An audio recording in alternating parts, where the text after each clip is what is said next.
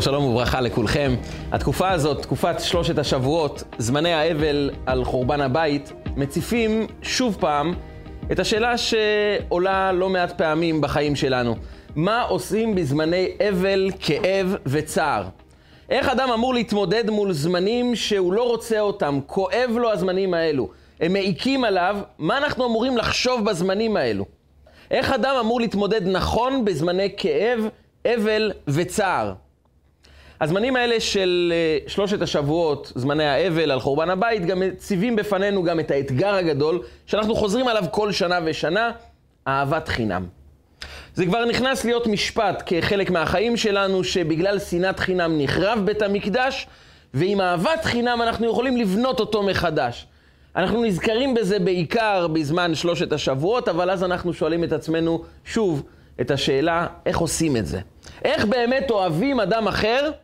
לא מקנאים בו, לא מקנאים באדם אחר, גם אם הוא מצליח יותר מאיתנו, גם אם ההצלחה שלו מזכירה לנו שאנחנו נמצאים לא במקום הכי טוב בחיים שלנו, ועדיין אנחנו מפרגנים מכל הלב, אוהבים מכל הלב, שמחים בשמחתם של האחרים, אוהבים כל אחד, לא משנה למה, אנחנו נמצאים בקשר טוב, בנוי עמוק, עם פרגון, שמחה ואהבה גדולה לכל אחד. איך יוצרים כזה דבר? וכדי להבין את שתי השאלות האלו, איך הופכים, הופכים אבל למצב חיובי, לברכה לחיים שלנו, ואיך אנחנו מפסיקים לקנא ומתחילים לאהוב באמת, יוצרים קשר אמיתי, בשביל זה אנחנו צריכים להבין קצת לעומק את אחת התעלומות הגדולות של פרשת השבוע, פרשת מטות. לתעלומה הזו קוראים תעלומת חצי שבט המנשה. מה הכוונה? אנחנו נמצאים בשבועות האחרונים הרבה עם שבט מנשה. זה התחיל שבוע שעבר שלמדנו על משפחת צלופחד. צלופחד נפטר מיד אחרי יציאת מצרים. הבנות שלו באות לאחר 40 שנה, רגע לפני הכניסה לארץ, ומבקשות ממשה רבנו, אבא שלנו מת, הוא לא יכול לנחול את החלק שלו בארץ ישראל, אנחנו רוצים לקבל את הנחלה שלו. חכמינו מסבירים שזה לא היה סתם דרישה לנדל"ן, הם לא רק ביקשו קרקעות בארץ ישראל. הייתה להם אהבה גדולה לארץ ישראל. ולכן משה רבנו פונה לקדוש ברוך הוא, והתורה מזכירה כמה וכמה פעמים את שמותיהם של בנות צלופחד. את כל השמות של כל הבנות. מחלה, נועה, חוגלה, מילכה ותרצה. כמה פעמים כי התורה רוצה לשדר לנו, הם היו נשים חכמות, צדקניות, הם אהבו את ארץ ישראל, הם רצו את הקדושה שיש בארץ ישראל. וזה מלווה אותנו מפרשת פנחס עד סוף ספר במדבר. שבוע הבא, פרשת מסעי, אנחנו נחתום את ספר במדבר עם הסיפור הזה של בנות צלופחד שהתחתנו עם הבני דודים שלהם, הם ירשו נחלה בארץ ישראל, והשבוע אנחנו פוגשים שוב את שבט מנשה. בסיפור שלכאורה בכלל לא קשור אליהם. פונים שבט ראובן וגד למשה רבנו רגע לפני הכניסה לארץ. נזכיר, עם ישראל כובשים את עבר הירדן המזרחי. הם כבשו והם מתכוננים לחציית הירדן, לכיוון ארץ ישראל, מה שנקרא עבר הירדן המערבי. ואז הם פונים למשה רבנו ואומרים לו, תראה משה רבנו, יש לנו המון צאן. התברכנו באופן חריג ביחס לעם ישראל, יש לנו המון בקר, המון צאן, והכניסה לארץ ישראל לא תספק לנו מספיק שטחי מרעה. לא יהיה לנו מקום לראות את הצאן, לתת להם אוכל, יש לנו פשוט המון מקנה. המון צאן ובקר. יש לנו רעיון. אנחנו נישאר בעבר הירדן המזרחי, וכאן ננחל, כי יש כאן שטחי מרעה עצומים, זה אזור ענק, אזור פורה, אזור שיש בו המון המון מזון בשביל הבהמות. אנחנו נבנה כאן ערים, נגור כאן, יותר טוב, לא? משה רבנו לא מאמין שהוא שומע את זה. הוא אומר להם, אני לא מבין.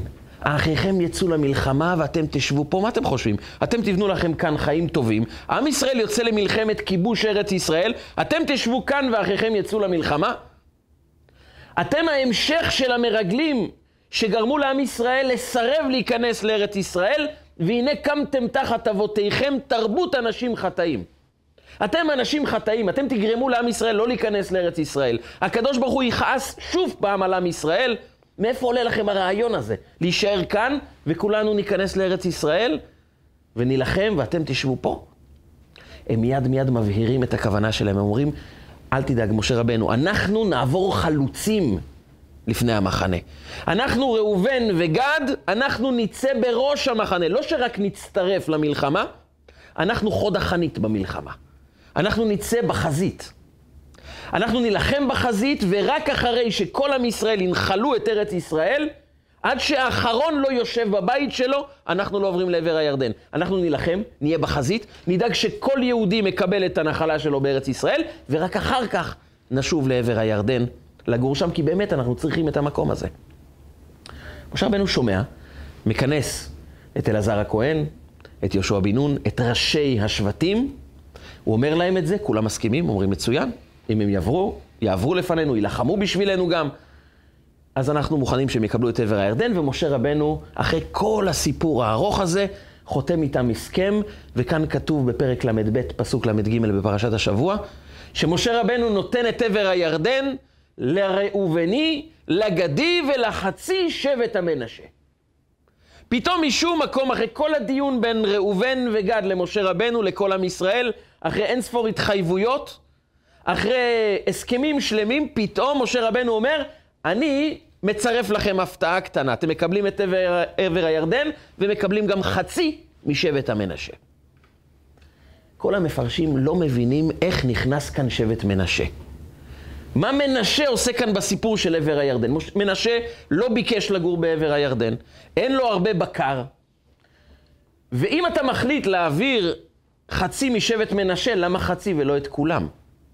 מה הסיפור של לחלק את שבט מנשה לשתיים, חצי בעבר הירדן, כשהם לא ביקשו את זה, הם רוצים לגור בארץ ישראל כמו כולם. חצי עוברים לעבר הירדן המזרחי, חצי יגורו בעבר הירדן המערבי, בארץ ישראל עצמה. למה משה רבנו מחלק אותם? לאיזה מטרה? הם לא ביקשו, ראובן וגד לא מבקשים את זה. מה משה רבנו שותל את חצי שבט מנשה בעבר הירדן יחד עם ראובן וגד? יש כאן כוונה מאוד עמוקה של משה רבנו. חלק מהמפרשים אומרים, למשל החזקוני, אחד מהמפורסמים שבמפרשי התורה, אומר שזה בעצם מידה כנגד מידה. היה סיפור בספר, בספר בראשית על יוסף כשהוא היה שליט בארץ מצרים. הגיעו האחים יחד עם בנימין בעקבות הדרישה של יוסף, שהם לא ידעו שזה יוסף, אבל הוא דרש שאחיכם הקטן ירד למצרים. יעקב אבינו מפחד לשלוח אותו, כי הוא אומר, אני לא יודע מה יקרה, גם הוא יתפסו אותו, הוא יאבד במצרים כמו אח שלו, אני מפחד. יהודה לוקח אחריות ויורד עם בנימין. יוסף שותל בשק שלהם את הגביע המפורסם שלו, הם לא יודעים מזה. אחרי שהם קנו את האוכל, הם עולים בחזרה לארץ ישראל, ואז רודף אחריהם שליח של יוסף. עוצר אותם בדרך ואומר להם, אתם גנבים, תחזירו את הגביע. אומרים לו, אף אחד לא לקח גביע. מי שלקח הוא יהיה עבד. ואותו שליח מתחיל לבדוק את התיקים, והוא מגלה את הגביע לא פחות מאצל בנימין. זו הטרגדיה הכי גדולה. זה החדשות הכי רעות שהאחים יכולים לקבל, כי עכשיו בנימין חייב להפוך להיות עבד, והם התחייבו ליעקב אבינו לעלות בחזרה עם בנימין. התגובה הראשונית שלהם, זה הם קרעו את הבגדים שלהם מרוב צער. אותו שליח, אומרים חכמינו, היה מנשה בן יוסף. אמרו חכמים, מכיוון שבגללך האחים קרעו את הבגדים שלהם מרוב צער, אנחנו נקרע את השבט לשתיים, חלק יהיו בעבר הירדן המזרחי וחלק במערבי. זו דעתו של החזקוני. יש עוד מפרשים שאומרים שדווקא בגלל ששבט מנשה היו מאוד אוהבים את ארץ ישראל, אז משה רבנו חילק אותם לשתיים, כי הוא ראה שראובן וגד הולכים לגור במקום שכלכלית יהיה להם מאוד טוב, אבל הם עלולים לשכוח את ארץ ישראל. אז הוא שם אצלם חצי משבט מנשה, כדי לשמר, לשמר כל הזמן את האהבה לארץ ישראל, שיהיה להם אנשים שגרים לידם, שכל הזמן מחוברים לארץ ישראל. למה דווקא מנשה? מנשה, בגלל שהם אוהבים את ארץ ישראל, כמו שראינו אצל צלופחד, שהם חיבבו את ארץ ישראל, אומר דווקא אותם אני מחלק לשתיים. ולמה מחלק אותם לשתיים? כי כשחצי שבט נמצא בה, בעבר הירדן המזרחי וחצי במערבי, הדבר הראשון שהם יעשו זה קו ישיר כל הזמן בין המזרח למערב. כדי שיהיה קשר מתמיד בין המזרח למערב, לכן הוא חילק את השבט לשתיים, כדי להיות בטוח שכל הזמן יהיה תקשורת בין עבר הירדן המזרחי למערבי. אלו הם חלק מהדעות של המפרשים, אבל היום אני רוצה לדבר על מסר אחד שחסידות נותנת כאן, בהבנת כל הסיפור של מנשה, וכדי להבין לעומק את סיפורו של מנשה, שדווקא הוא צריך לשתול חצי ממנו בעבר הירדן המזרחי. זה בעצם תובנה שאיתה הולך מנשה מראשית הדרך. שהיא מה שתגרום למנשה להפוך להיות שבט גדול, עם מסר גדול לחיים, שהוא בעצם נושא בתוכו את סוד המהפך של אבל לשמחה, את הקנאה לאהבה גדולה, והמסר הזה של מנשה הוא בעצם החותם והסיום של ספר במדבר. כדי להבין את זה נחזור רגע אחורה לסיפור המפורסם של הברכות של מנשה ואפרים. עם ישראל, שזה בעצם יעקב והבנים שלו וכל המשפחה, יורדים למצרים, יעקב מסיים את החיים שלו במצרים. לפני מותו הוא מבקש לברך את אפרים ומנשה, הנכדים שלו, הבנים של יוסף הצדיק. יוסף הצדיק מציב מיד בהתחלה את מנשה הבכור בצד ימין של יעקב, ואת אפרים בצד שמאל. ליוסף חשוב דבר אחד, שלא יהיה קנאה בין האחים. הוא הרי סבל מקנאה. בגלל שקנאו בו אחיו, הוא נזרק לבור, הוא נמכר לעבד, הוא נפרד מהמשפחה שלו, הוא סבל כל כך הרבה, שהוא דואג שיותר לא יהיה קנאה, שלא יהיה סכסוכים בין האחים. הוא מציב את מנשה בצד ימין ואת אפרים בצד שמאל. מה הוא רואה? הוא רואה את יעקב שהוא שם את יד ימין על ראש אפרים הקטן ויד שמאל על ראש מנשה שהוא הבכור. יוסף לא מאמין למה שהוא רואה. הוא אומר, אבא, לא, הבכור נמצא בצד ימין והקטן נמצא בצד שמאל, בבקשה, רק לא לגרום קנאה בין האחים עוד הפעם. רק לא הסיפור הזה. ויעקב לא עונה, והוא ממשיך, ויוסף מנסה להזיז את הידיים. יוסף נלחם. ויעקב אומר לו, ידעתי בני ידעתי, אני יודע בדיוק מה אני עושה. אפרים הקטן יגדל יותר. לכן יד ימין עליו. יוסף מבין שזה הרצון של אבא שלו, זה בעצם ההשגחה העליונה, הרצון האלוקי. הוא מניח לזה, זה כואב לו. אבל יש כאן שאלה אחת. אם יעקב, אתה חושב שצריך לברך את אפרים, כי למרות שהוא הקטן, הוא זכאי לברכה יותר גדולה, למה אתה לא אומר להם להחליף מקומות? תגיד לאפרים לזוז הצידה, לצד שמאל, לצד ימין, ואת מנשה לצד שמאל, תחליפו מקומות, ואז לא צריכים להפוך את הידיים, מה שנקרא בלשון התורה, סיכל את ידיו, מלשון שכל, מלשון חוכמה, לא צריכים להזיז את הידיים, כל אחד עומד במקום הראוי לו. הרי כשאתה מניח את יד ימין על ראש אפרים, ויד שמאל על ראש מנשה, מנשה נשאר בצד ימין, רק היד מוחלפת ויד ימין מונחת על ראשו של אפרים. למה אתה לא מחליף מקומות? יעקב אבינו בעצם אומר, אני רוצה שהוא יישאר בצד ימין, מנשה, אבל יד ימין תהיה על ראש אפרים. במילים אחרות, אם זה היד שמבטאת קדושה, רוחניות, ברכה מלמעלה, זה על ראש, מנשה, על ראש אפרים. אבל מנשה יישאר בצד ימין, והרגל, הרגל הימנית של יעקב, תהיה תמיד ליד מנשה.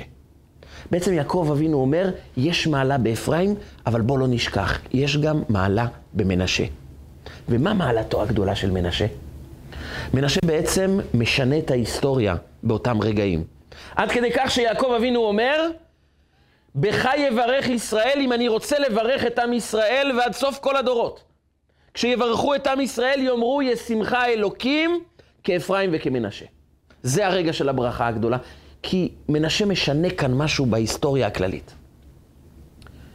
מאז ספר בראשית, יש גורם אחד כללי ליציאה מגן עדן, להרג, למריבות, לשנאה, והגורם הזה נקרא הקנאה. הנחש מצליח לפתות את חווה לאכול מעץ הדעת, איך? היא הרי נמצאת בגן עדן. היא יודעת שיש גורם אחד בעייתי שקוראים לו עץ הדעת, שממנו אסור לאכול. חוץ מזה, חיים של גן עדן. איך הנחש מצליח לפתות אותה, לגרום לה לאכול מעץ הדעת? הרי מה שהוא לא יציע לה, היא תאמר לו, תקשיב, יש לי גן עדן, אני לא מעוניינת להסתבך בשביל דבר קטן, זה לא יועיל לי כלום בחיים. אני מעדיפה להישאר בגן עדן שלי. איך הנחש מצליח לגרום לה להתעסק עם איזה עץ קטן ולעזוב את גן עדן? הוא אומר לה דבר אחד, קנאה. יש אלוקים שבורא עולמות. את יודעת למה את לא יכולה לברוא עולמות? מסיבה אחת, כי לא אכלת מעץ הדת. כי יודע אלוקים כי ביום אכולכם ממנו, ונפקחו עיניכם והייתם כאלוקים. אם את תאכלי מעץ הדעת, את תהפכי להיות אלוקים ואת תאכלי לברוא עולמות. ואני אומר לך, למה שהוא יהיה יותר ממך?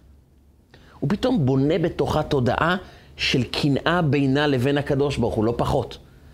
ותרא האישה כי טוב העץ למאכל. היא אומרת, אם אני אוכל את זה, אני אעקוף את אלוקים. למה שהוא יהיה יותר גדול ממני? והקנאה הזאת הובילה אותה לאכול מעץ הדת, הוביל את אדם הראשון גם לטעום מעץ הדת, ושניהם נזרקו מגן עדן. כי כשאתה מקנא במישהו אחר, אתה יוצא מגן עדן ישר לגיהינום, ישר למקום הכי לא טוב בחיים. אבל כנראה שמה שהורים חיים איתו, זה כנראה גם עובר לילדים, ואז מגיע הדור הבא, הילדים שלהם, קין והבל. שניהם מקריבים קורבנות לפני הקדוש ברוך הוא. הבל מביא מנחה מכובדת, אז הקדוש ברוך הוא מקבל את הקורבן שלו. קין הביא דברים פשוטים ובזויים, אז הקדוש ברוך הוא לא קיבל את המנחה שלו. ואז קין מקנא בהבל. ומה עושה קין כשהוא מקנא בהבל? אומר, כשיש לך בעיה עם מישהו שאתה מקנא בו, תוריד אותו מהמפה. והוא הורג את הבל. ואז הוא הופך להיות נע ונד בכל העולמות, בכל מקום שהוא מגיע. זורקים אותו, נשאר לו אות קין, והוא הופך להיות הדוגמה לרוצח הראשון, הסמל של הרצח. ומה הביא אותו לזה? קנאה. והוא לא יודע איך להתמודד מול הקנאה. ואחר כך זה ממשיך עם עשיו ויעקב, יעקב מקבל את הברכות ועשיו כועס עליו, הוא אומר, הסתיימו הימים של האבל על אבא שלי, ואני אהרוג את יעקב.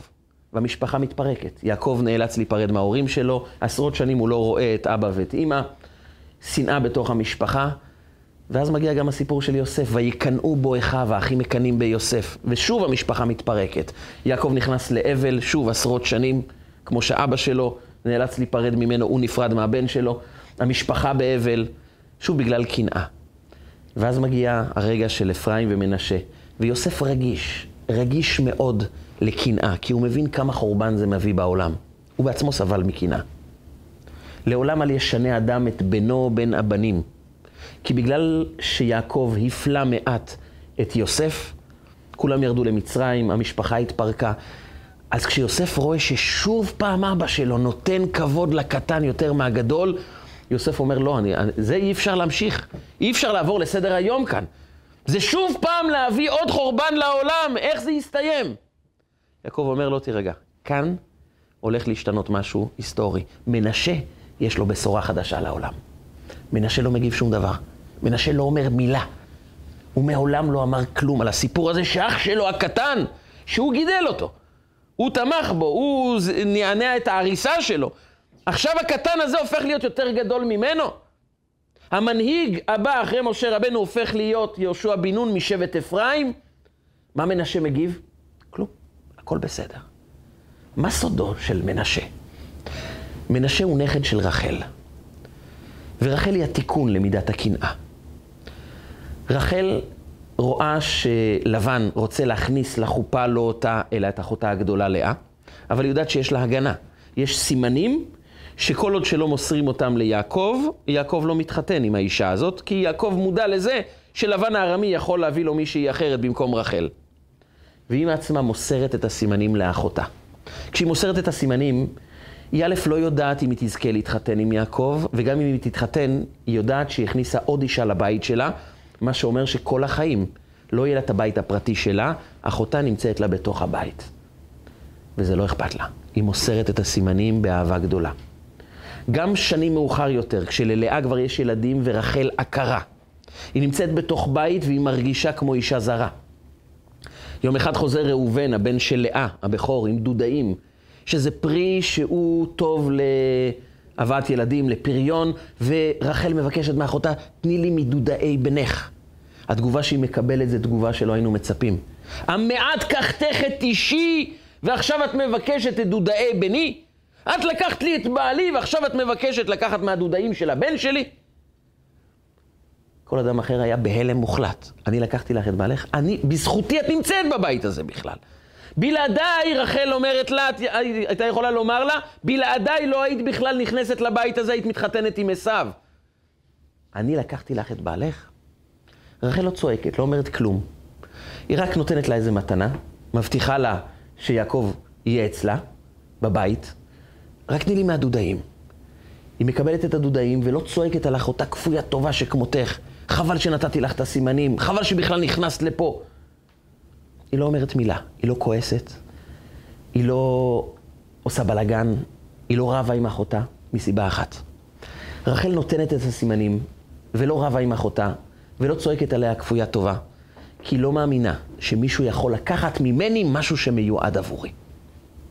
היא אומרת, אם אני אעשה חסדים ואגמול טוב לאחותי, אף אחד לא ייקח ממני את מה שמגיע לי. ברור לי שהקדוש ברוך הוא, שהוא אבא רחמן, והוא דואג לי כמו בת יחידה, הוא ייתן לי בדיוק את מה שאני צריכה, וכל מה שאני אעבור בחיים, וכל מה שעברתי זה הכלים המדויקים בשבילי להצלחה בחיים. ואף אחד לא תיקח ממני שום דבר. אין לה אפשרות, כי כל אחד מקבל את מה שהוא זקוק לו. לכן היא לא דואגת שאנשים יעריצו אותה, והיא לא דואגת לספר את המעשים הטובים שלה, היא לא מקנאה באחותה, היא מקנאה רק במעשים הטובים שלה, אין לה קנאה אישית. ורחל לא חושבת לרגע אחד שאם היא תעשה טוב, יהיה לה רע.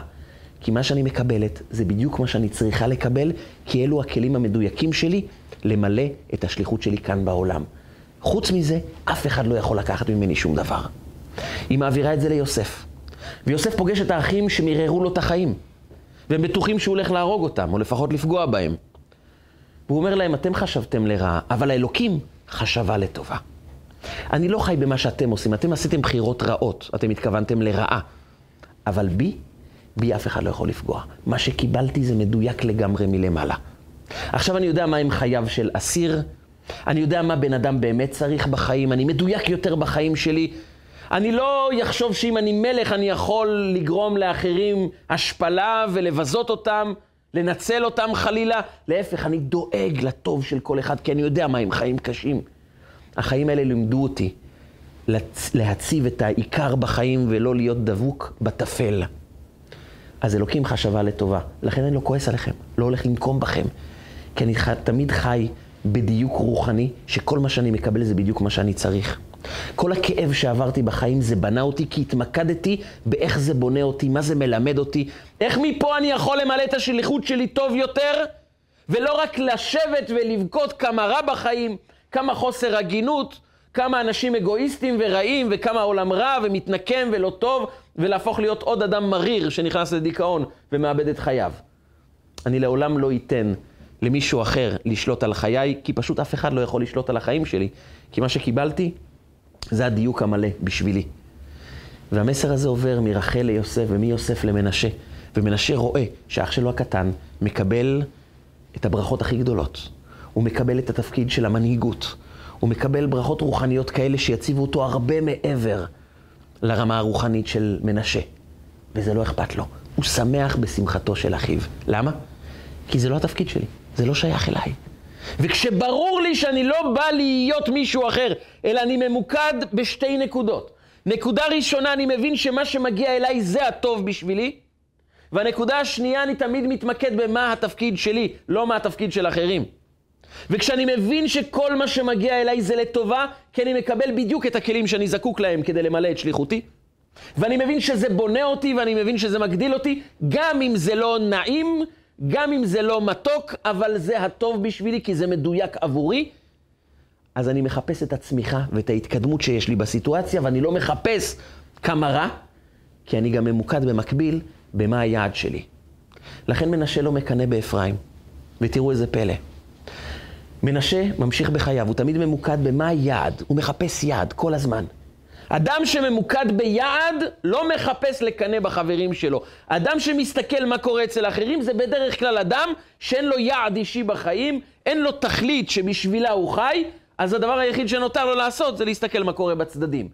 אבל מנשה חי עם מטרה, עם תכלית. לכן הם היו אוהבים את ארץ ישראל. הם דמיינו את הקדושה שיש בארץ ישראל. הם רצו כבר לשאוף לרמה הרוחנית הבאה שלהם. ולכן מנשה יוצא לדרך בלי שום קנאה. וכאן מתרחש דבר היסטורי, מיוחד מאוד, שמתחיל בפרשת פנחס, שקראנו בשבוע שעבר.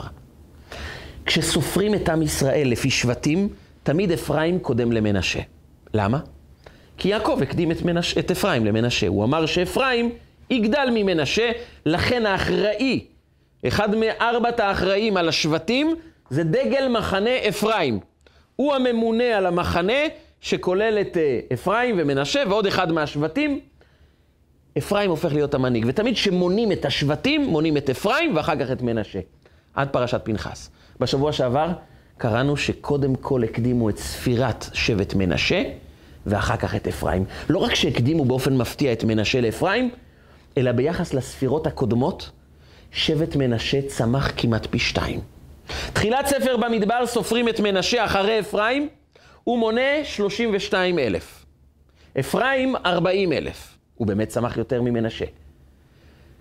סוף ספר במדבר, פרשת פנחס, מונים שוב פעם את שבט מנשה ואפרים, וכאן מקדימים את מנשה, ומנשה כבר מ-32 אלף צמח ל-52 אלף.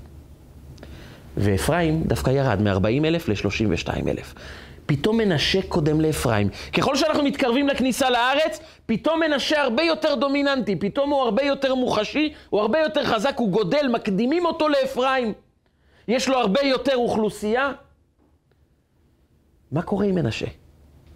באים חכמינו ומסבירים לנו, מנשה בגלל שהוא היה ממוקד בתפקיד שלו. הוא לא קינא באחרים, הוא היה עסוק בהתפתחות אישית, ולא היה עסוק במה קורה אצל האחרים. והמתנה שמקבל אדם, שיודע שכל דבר מדויק עבורי, ואני מת, מתעסק בדבר אחד, איך הדברים שקיבלתי, גם אם הם לא נעימים, ולהיות בסיטואציה שיש פה את האח הקטן מול האח הגדול, והאח הגדול רואה את האח הקטן מקבל את הברכות הגדולות, ואתה נשאר עם פחות, והוא עובר זמנים שהוא באמת פחות מהאח הקטן, והוא לא מקנא, הוא אומר, זה מדויק עבורי, זה טוב, אני מסתכל בשורש ולא בצורה חיצונית ושטחית. זה סודו של מנשה. תמיד תסתכל על השורש, ולא על מה שאנחנו קוראים, תהיה ריאלי, תראה מה קורה בעולם, כי מה שאנחנו רואים זה הרובד השטחי של החיים. אבל יש רובד עמוק יותר. ברובד העמוק יותר זה מדויק עבורך, אתה יכול לצמוח מזה. ובגלל שמנשה תמיד מסתכל על השורש, הוא אומר, אני יודע שזה טוב עבורי. אלוקים חשבה לטובה, עם זה הוא חי. עם השורש של המציאות, ולא רק עם השטחיות, עם הצורה החיצונית של ההתנהלות. הוא קורא את הדברים בשורש שלהם. וכשאדם רואה את הדברים כפי שהם בשורש, הוא עסוק בלצמוח. הוא עסוק בלהתעסק עם השאלה איך זה מגדיל אותי, מה אני למד מזה? איך זה בא ובונה בתוכי את השליחות של החיים שלי? יש פה בטוח טוב שמסתתר, זה ברור לי. כי אלוקים נתן לי את הכלים המדויקים, אז גם אם אני לא יודע למה ואיך, אני יודע קודם כל שזה לטובתי. ואז אני שואל את עצמי איך אני צומח מזה. ואז אני הופך להיות אדם שממוקד בתכלית, בייעוד. ואדם כזה גודל. לא רק שגדל באוכלוסייה שלו, הוא גם מפתח תובנה שהיא מקרינה שלווה על כל הסביבה. אף אחד לא לוקח ממך שום דבר. אתם יודעים מה זה לחיות ליד אדם שאף פעם לא מקנא? שתמיד מפרגן לכולם? שמשוכנע שמה שיש לנו זה בדיוק מה שאנחנו צריכים לקבל. אתה חי לידו בשלווה, אין קינה, אין תחרות, הוא מפרגן לך מכל הלב, וזה מדבק. כשאתה חי ליד אדם כזה, אתה גם מעוניין לתת ולפרגן, ואתה מרגיש שמה שיש לך זה טוב. אפרים הוא גורם חיובי שמקרין המון פרגון, המון אהבה, המון שמחה, המון ראייה טוב, המון אופטימיות, המון הסתכלות שורשית, שכל מה שיש לנו זה בעצם לטובה, זה מקדם אותנו. האדם שבוחר להתעסק עם כמה רע, זה אדם שבוחר להתמקד בחיים של שטחיות. וכשאדם בוחר לחיות במקום הזה, אלוקים אומר לו, אני יכול להביא לך הרבה ברכות, אבל אני לא יכול לשנות לך את התודעה. אם אדם לא משנה את התודעה, הוא לא יכול לקבל ברכות, כי ברכות צריכות לרדת בתוך תודעה חיובית. זה כמו גשם שיכול לרדת ללא הרף בתוך אדמה, לא יצמח שום דבר מסיבה אחת פשוטה. אם לא חרשו אדמה ולא זרעו ולא עיבדו אותה, הגשם לא יצמיח שום דבר. אבל אם אתה מעבד את האדמה, חורש וזורע, הגשם יצמיח לך גן של שושנים, עצי פרי, יהיה פה משהו פורח, צבעוני ויפה. כי עבדת. הקדוש ברוך הוא רוצה להוריד לנו ברכות. לפעמים הסיטואציות הן לא נעימות, אבל זה בעצם הכשרה כדי לקבל את הכלים שאנחנו זקוקים להם, כדי להפוך להיות אנשים טובים יותר, מוצלחים יותר, למלא את השליחות שלנו טוב יותר. מי שמתמקד בחיצוניות בכמה רע, והוא מתלונן, ועוד פעם מתלונן, ועוד פעם מסתכל כמה רע, ומפרש כמה אנשים רעים ולא טובים, וחוסר צדק בעולם, וכמה אני איבדתי את המזל שלי, ולמה אני דווקא נחתתי במשפחה כזאת, ובשכונה כזאת, ולמה לי דווקא יש מזל כל כך רע, הוא בונה בעצמו תודעה של רע, ואז הברכות יכולות לרדת, אבל זה לא נכנס בתוך החיים שלו, כי הוא מוקף בתוך בועה של שלילי. וברכות לא יכולות להיכנס בפנים. כי הקדוש ברוך הוא אומר, אני רוצה להביא לך ברכה, אבל אני לא יכול לשנות לך את התודעה, והתודעה שלך זה החרישה וזריעה, שיחליטו האם הגשם יכול להצמיח פה משהו. אבל אפרים ומנשה, במיוחד מנשה, נמצאים תמיד ברובד כזה שאף אחד לא לוקח מאיתנו שום דבר. הסמל של זה, זה היה דווקא מנשה. בתור בכור הוא רואה כמה מקבלים אחרים, והוא לא מקבל, וזה לא מפריע לו. אני קיבלתי בדיוק את מה שאני צריך, כי בשורש אני יודע, הכל מדויק עבורי. הוא צומח להיות אחד מהשבטים הגדולים ביותר. בארץ ישראל הוא מקבל את הנחלה הגדולה ביותר, יותר מכולם. הנחלה הגדולה ביותר היא של מנשה, ואנחנו מדברים רק על חצי שבט שנמצא בעבר הירדן המערבי בארץ ישראל, זה בערך מסוף אזור המרכז עד הצפון, כל האזור הזה זה מנשה. יש חלקים קטנים של עוד שבטים, אבל רוב השטח זה של מנשה עד מחוף הים עד עבר הירדן. ובעבר הירדן הוא מקבל עוד חלק, גם ענק מאוד. מנשה הופך להיות גדול כי הגדולה האמיתית, מה שהופך את החיים שלנו לחיים של גדולה, זה היכולת שלנו לראות כל דבר בשורש. בלי להתמקד במה קורה אצל האחרים, להבין שמה שקורה בחיים שלי זה מדויק עבורי וזה טוב עבורי, ואני מסתכל בשורש ואני מבין שזה הולך להוריד עבורי רק דברים טובים. אני מסרב לקרוא את השטח החיצוני, השטחי, כמהות הדבר. אני תמיד עסוק במה קורה בשורש, ואני תמיד עסוק בייעוד, לדעת מה התכלית של החיים שלי. וזה מקבע אותי כל הזמן בתכלית חיי, ואין לי זמן להסתכל אצל אחרים. אני מפרגן לכולם כי מה שיש להם זה לטובתם, זה בשבילם, מה שיש לי זה בדיוק מה שאני צריך. איזה הוא השיר השמח בחלקו, ומנשה הופך להיות באמת העשיר הגדול. שטח גדול גם בעבר הירדן המערבי וגם במזרחי. אומר משה רבנו רגע אחד. ראובן וגד רוצים לגור בעבר הירדן. סידרנו שזה יהיה מספיק הגון, הם יצאו למלחמה ביחד עם האחים שלהם, והם יגורו בעבר הירדן המזרחי. מה יקרה בעוד כמה שנים? הרי בארץ ישראל פחות או יותר סידרנו שלא יהיו מריבות. איך סידרנו את זה? חילקנו בגורל את הארץ. הייתה הגרלה, אבל לא סתם הגרלה. הגרלה שכללה שלושה מימדים. המימד הראשון, קודם כל, אורים ותומים. עומד הכהן הגדול והאותיות שעל החושן זורחות. יהודה יקבל את אזור הדרום. זבולון יקבל ליד הים, אשר, נפתלי, כל אחד כתוב באופן ניסי, האותיות על החושן מאירות, איזה שבט מקבל איזה שטח. חוץ מזה עשו גם הגרלה בקלפי, הוציאו שם של שבט, שם של אזור, ותמיד זה יצא בדיוק אותו דבר, כמו שנאמר באורים ותומים. חוץ מזה, יצאה בת קול מתוך הקלפי, וצעקה באופן ניסי, קול ניסי, שאומר, השבט הזה יקבל את הנחלה הזו. במילים אחרות, לאף שבט לא היה ספק שאלוקים נתן לך בדיוק את השטח הזה. אף אחד לא קינא, כי הוא הבין שאלוקים בעצמו התגלה אלינו, ואמר, זה השטח שלך. אז מה יש לי לקנא במישהו אחר? זה מה שאלוקים נתן לי. ברור לי שזה מדויק מלמעלה. אומר משה רבנו, אבל מה קורה עם ראובן וגד? פה אנחנו מחלקים את זה, אנחנו. אין הגרלה, אין בת קול שיוצאת, אין אורים ותומים. עוד כמה שנים הם יכולים לומר, טוב, פעם זה היה מתאים, אבל עכשיו זה כבר לא מתאים. עכשיו אנחנו גדלנו, מי חילק את זה? אנחנו מסרבים להכיר בסטטוס קוו הזה, זה לא בדיוק חלוקה הגונה. עוד כמה שנים יתחילו לריב. איך אני פותר את המריבה הזו? אמר משה רבנו, אני שותל שם את חצי שבט המנשה.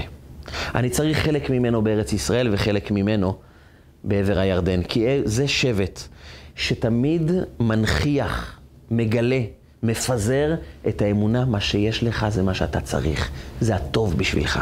אין לך מה לקנא בשטחו של החבר, בחיים של החבר. תהיה ממוקד בשליחות שלך. מה שקיבלת זה מצוין. זה בדיוק הטוב בשבילך. במקום לברוח מההתמודדות, מהאתגר שיגלה כמה יש לך טוב בחיים, במקום זה, במקום שתברח משם למקומות לא טובים ותקנא ותאבד את חייך, הפוך, בוא תלמד משבט מנשה. כמה טוב יש לך בהסתכלות של שורש. והסתכלות נוספת, הסתכלות של ייעוד. מה הכוונה? משה רבנו חושש מדבר אחד נוסף ביחס לראובן וגד. ראובן וגד פונים למשה רבנו, ותחילת הבקשה שלהם לשבת בעבר הירדן המזרחי היה בצורה הזאת. נבנה גדרות צאן לבק... לבקר שלנו, אנחנו רוצים לבנות עיירות מרעה לבקר שלנו וערים לטפנו. אנחנו נבנה גם ערים לילדים שלנו, נבנה להם מוסדות חינוך, ערים, בתים. משה רבנו אומר, רגע, רגע, רגע. קודם כל, מקום מרעה לצאן ואחר כך ערים לילדים. אתם לא חושבים שאיבדתם כאן סדרי עדיפויות? קודם כל אתם דואגים לכסף, לכלכלה ואחר כך לילדים?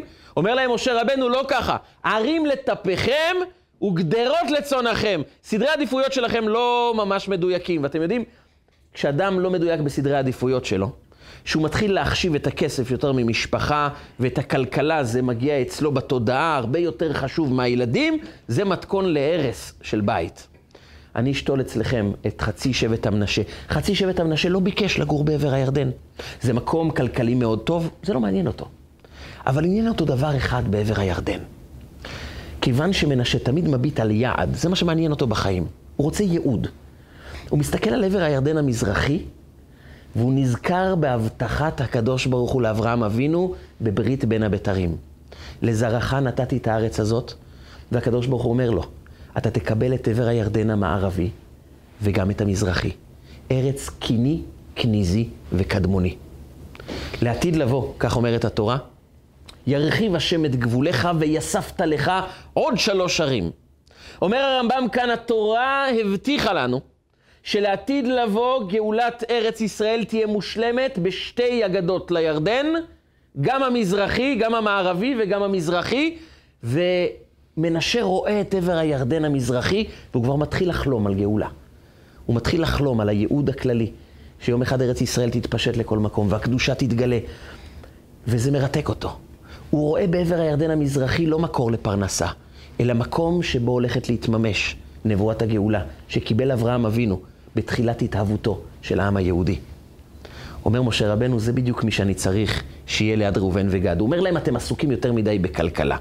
אתם יותר מדי עסוקים בכסף, עד כדי כך שאתם אומרים, קודם כל, גדרות לצוננו, אנחנו צריכים מקום כלכלה, ואחר כך אתם חושבים על הילדים. וזה מקום לא טוב, אני מאוד חושש, אני צריך להביא לכם אנשים שחולמים תמיד על יעד, על רוחניות, על צמיחה. אני רוצה שסדרי העדיפויות שלכם יהיו קודם כל המשפחה, הייעוד הרוחני, ורק אחר כך צריכים תמיכה של כלכלה, של עסקים טובים, של פרנסה טובה, אבל יש לכם סדרי עדיפויות שבנויים בצורה טובה. אני שותל את מנשה בכל מקום, כדי שתמיד עם ישראל יזכרו את שתי הכללים לחיים של איזון וחיים של מהפך. תזכרו שבשורש כל דבר מגיע לטובה. אולי המציאות נראית לנו לא טובה, אולי אנחנו חווים קשיים, אבל ככל שנתמיד להסתכל על השורש שזה לטובה, התודעה שלנו תשתנה. כשהתודעה שלנו משתנית, אנחנו הופכים להיות כלים ראויים לברכה שמשנה גם את המציאות. כך כותב אדמו"ר הזקן בעל התניא באיגרת הקודש, סימן י"א, שבאמונה זו משתנית המציאות גם בגשמיות, גם בעולם הפיזי. העולם הפיזי יכול להשתנות.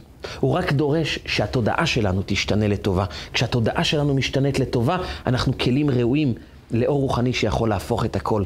זה מה שהופך את מנשה לשבט גדול כל כך. הרבה אנשים יש בשבט, שטחים גדולים. הם הופכים להיות גיבורים גדולים, הם לוכדים המון ערים בעבר הירדן המזרחי. יש איזה רצף אם תראו את המפה של חלוקת השבטים לארץ ישראל, מנשה מאוד בולט, יש לו המון שטח בארץ ישראל, בצד המערבי, בצד המזרחי. הוא הופך להיות דמות שאומרת לנו, ככל שתהיה ממוקד, לא בכמה כאב יש לך, לא בכמה השפילו אותך והורידו אותך, אלא בכמה טוב יש בחיים שלך. אתה ממוקד בטוב, אתה ממוקד בראייה של שורש. שורש שהוא טוב, על זה אמרו חכמינו, אין רע יורד מלמעלה, ואם אתה עסוק בלמעלה, ואתה לא נותן ביטוי באישיות שלך לרע, אולי זה כואב, אולי צריך התמודדות, אולי זה קשה, אולי לפעמים אנחנו בוכים, ואנחנו יכולים לבכות, מותר. כשקשה, בוכים. אבל אנחנו לא חיים שם, זה לא מי שאנחנו. אנחנו זה האמונה שאין רע יורד מלמעלה. זה אנחנו מבינים שיש פה הכל, כל המציאות יש בה מסר אחד לטובה, ולכן אנחנו עסוקים רק בשאלה אחת, מה אני למד כאן? מה מתפתח באישיות שלי בעקבות ההתמודדויות שלי? מה אני למד, מה אני לומד, מה אני יכול להעניק לאחרים, מה מתפתח אצלי באישיות כתוצאה ממה שאני עובר. כי ברור לי שיש לי שליחות כאן, יש ייעוד, והבנה שבשורש כל דבר לטובה. וכל דבר מביא אותי לייעוד טוב, אם אני נמצא עם נקודת ההתחלה ונקודת הייעוד, הכאב שבאמצע יכול להיעלם ולהפוך לטובה. זה הסוד גם של ימי בין המצרים. ימי בין המצרים הם ימים כואבים, אנחנו סובלים מהחורבן, אנחנו אבלים על החורבן. אנחנו צריכים לזכור שכל דבר אמור להצמיח אותנו, אמור להגדיל אותנו. ורק כאשר נחיה ברובד כזה שאנחנו מבינים שהאבל הזה נוצא בתוכו גם בשורה של התפתחות אישית, שתהפוך אותנו לראויים, להפוך להיות אנשים שגם בחיים האישיים שלהם, הופכים את הקנאה לאהבה, כי אין לי מה לקנא באחרים. אני יודע שהכל לטובה. מה שקיבלתי זה מדויק עבורי, ומה שהוא קיבל זה בדיוק בשבילו, וזה לא מתקרב לזה. אני עסוק בשליחות האישית שלי, בזה אני מתמקד, ואני מלא בטוב, בהכרת הטוב שיש בחיים שלי. אני מלא בלימוד עצמי, בצמיחה אישית, בהתקדמות אישית. שאני לא מקנא בחבר, הפוך, אני שמח בשמחתו של החבר. אז אני יכול גם להתבונן על מציאות, להתבונן על מציאות שהיא קשה, ולדעת שיש בתוכה, מסתתר בתוכה, גם בשורה של מהפך. וההסתכלות הזו היא בעצם גלומה בפסוק, יהפכו הימים האלו לששון ולשמחה. זה לא רק שהאבל יתבטל יום אחד כשתבוא הגאולה וייבנה בית המקדש, אלא האבל יהפוך לשמחה, כי אני אראה שבתוך המציאות הלא פשוטה הזו יש משהו טוב שמתפתח. מנשה הסתכל על עבר הירדן כמקום לא לצמיחה כלכלית רק, אלא למקום שבו מתממש ייעוד. הוא פרגן לכולם, הוא אהב את כולם, והוא הפך להיות גדול. כי הוא הראה לנו, כשאתה מפרגן לאחר, כשאתה לא מקנא בשני, כשאתה עסוק בכמה טוב יש לך ובצמיחה והתקדמות אישית, החיים שלך נהפכים לטובים יותר, ואז אתה גם רואה את זה במציאות החיים שלך. ולכן בימים האלו אנחנו יכולים להגביר את האהבה לזולת, להגביר את השמחה בשמחתו של השני, כי אנחנו עסוקים בהתבוננות של שורש והתבוננות של ייעוד. שני המרכיבים האלו מעלימים את הכאב שיש באמצע. אז הימים האלו הופכים לששון ולשמחה. נסיים רק בסיפורו של רבי לוי יצחק מברדיצ'ב, שמעט יכול להמחיש לנו את התובנה הזו. יום אחד הגיע אחד החסידים לרבי לוי יצחק מברדיצ'ב ואמר לו, רבי, אני סובל מעוני מחפיר, אני סובל מחוסר בכסף, יש לי בת לחתן, אין לי כסף, אין לי כסף לתת לילדים שלי לאכול, בטח לא לחתן את הבת שלי, מה אני עושה, איך אני יוצא מהמצב הזה? סיפר לו על החובות שיש לו, על הקושי הכלכלי שיש לו, אמר לו רבי לוי יצחק, תקשיב, אני לא רואה פתרון אחר, אתה חייב למלא כרטיס לוטו. אומר לו, ככה רבי, למלא כרטיס לוטו? אומר לו, כן. אני מברך אותך שתזכה בפרס הראשון.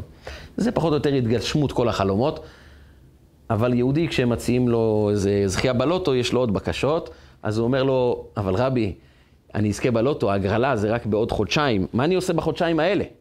אומר לו, טוב, אז יהיה לך כסף עוד לפני הזכייה בלוטו. מצוין. הלך, קנה כרטיס לוטו, והתקדם לעבר הבית שלו, כיוון שזה לקח כמה ימים נסיעה, הוא שכר חדר קטן בבית הערכה ונשכב לישון. באותו לילה גם הגיע פריץ גוי להתארח באותו מקום, הוא היה בדרך, הוא גם שכר חדר והלך לישון. אמצע הלילה הוא חולם חלום. יש יהודי לידך, חדר לידך, שקנה כרטיס לוטו, שהכרטיס לוטו הוא הזוכה בפרס הראשון. טוב, הפריץ לא האמין לחלום, התהפך לצד שני, חלם עוד פעם את אותו החלום. הוא התעורר, אמרתי, אני חייב לברר את זה. העיר את המשרת שלו, אמר לו, לך תבדוק אם חדר ליד יש יהודי. הולך, בודק, חוזר, אומר, באמת יש יהודי. הלב של הפריץ מתחיל לדפוק, אומר, תשמע, אולי זה החלום אמיתי. אומר, תעיר את היהודי, תביא אותו אליי. מעירים את היהודי, סוחבים אותו לחדר של הפריץ. הפריץ שואל אותו, תגיד, במקרה יש לך כרטיס לוטו? הוא אומר לו, כן, בדיוק היום קניתי. זהו, הפריץ הבין שזה ההזדמנות של החיים שלו, זה חלום אמיתי. הוא אומר לו, תקשיב טוב, יהודי, מה אכפת לך? אני נותן לך את הכרטיס שלי, תן לי את הכרטיס שלך, דמי החלפה אתה מקבל עשרה זהובים, זה לא מעט כסף. אומר ליהודי, היהודי, סליחה, הייתי מאוד רוצה לעזור, אבל הכרטיס לא למכירה. אומר לו, מה זה לא למכירה? אתה יודע מה? מאה זהובים אתה מקבל. מאה זהובים, זה המון כסף. אבל תן לי את הכרטיס שלך. אומר לו היהודי, זה לא למכירה, אני מתנצל. אומר לו, 200 זהובים. הגיע איתו לאלף זהובים, זה בערך 100 אלף שקלים. אומר לו, קח את הכסף, זה המון כסף, אתה מקבל את זה בלי הגרלה. מה אכפת לך אם זה מזל? מה אכפת לך כרטיס כזה או כרטיס אחר? אני רוצה את הכרטיס שלך. אומר לו, זה לא למכירה. פריץ התעצבן, אומר, אתם היהודים עקשנים, לא מבינים שמסבירים לכם, לא מוכנים לקבל כסף.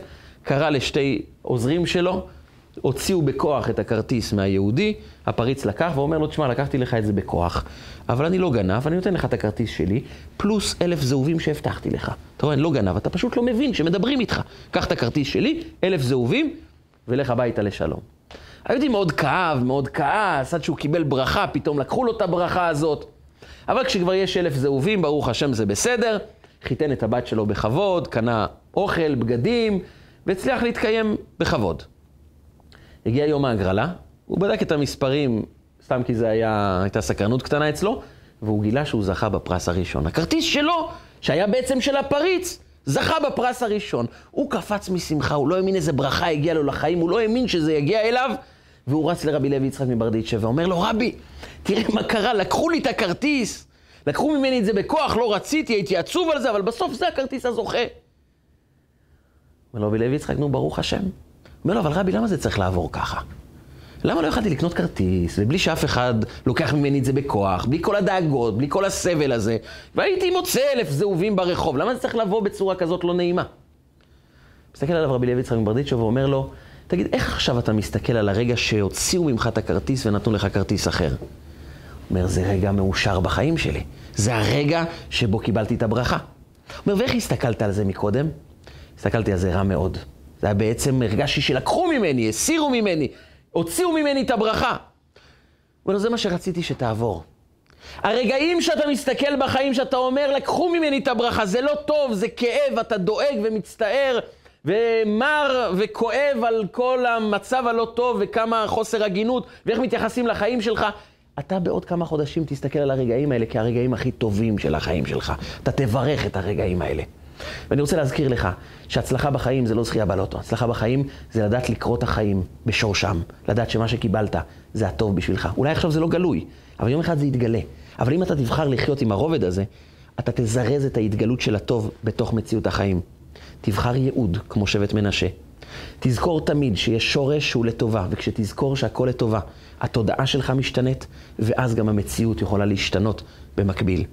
המסר של פרשת השבוע אלינו, בשלושת השבועות, זה כמה אנחנו מוכנים באמת להסתכל על דברים בשורשם, פחות להסתכל בצורה חיצונית על החיים, ולהפוך להיות אנשים שמבינים שהכל טוב בחיים שלנו. הכל יכול להתגלות לטובה, אם רק נפרגן לזולת, נאהב את הזולת, נבין שאף אחד לא לוקח מאיתנו שום דבר, ונקבע לחיים שלנו יעד רוחני שהוא מנהיג אותנו. כשנקבע יעד רוחני, תוך הבנה שכל המציאות היא לטובה, אנחנו נוכל להפוך את הימים האלה לששון ולשמחה. אז אם קצת אנחנו מרגישים שיש קושי, אז בואו נצרף לחיים שלנו את חצי שבט המנשה, זה יהפוך את הימים האלו לששון ולשמחה, ואז האור של החיים שלנו יתגלה, וביחד עם זה האור של הגאולה בעולם כולו יבוא אלינו עם משיח צדקנו במהרה בימינו, אמן ואמן.